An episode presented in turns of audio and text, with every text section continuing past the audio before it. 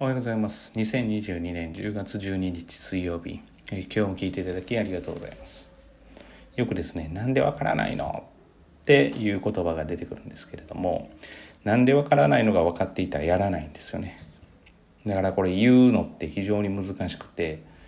やっぱり相手に伝わるか伝わらないか、もしくは伝わってもそれをしてくれるか、もしくはえしないかっていうのは相手の選択肢になるわけですよね。もしそれがですね、聞き分けよく全員がですね、えー、と自分の思っている通りに周りをすることができるんだったら、逆にこれはこれで怖いわけですよね。まあ、こういう、それが、えー周りに、で自分は気づかぬうちにすごく影響力があってっていうふうになると、ある意味独裁者っていうことになるかもしれないですよね。その集団においては。だから非常に難しい考えで、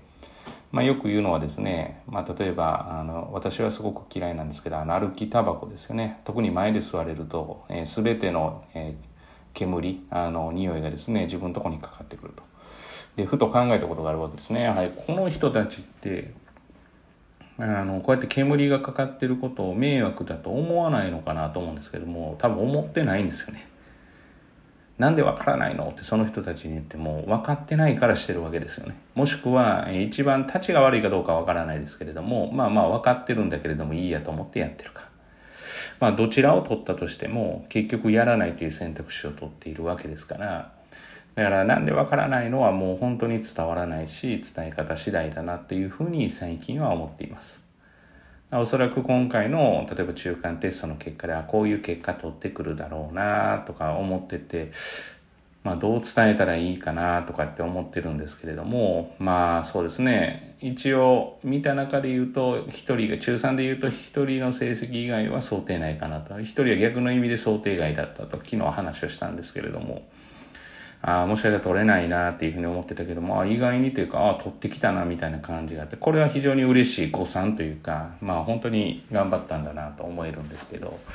逆はですね、やっぱり辛いものがあるなというところですね。で、まあじゃあこれやったのかって言って、まあそれを例えば成績が取れていないことを、まあ落ち込んだふりもしくは落ち込んだりするんですけど、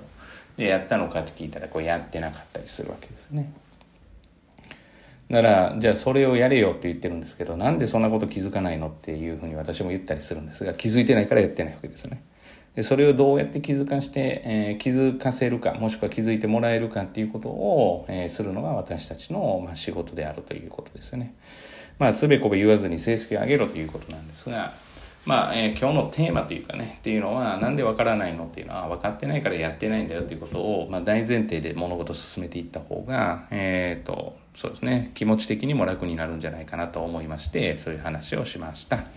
本日は以上です。今日も聞いていただきありがとうございました、えー皆様にとっていい一日となることを願いましてまた次回お会いしましょう。では。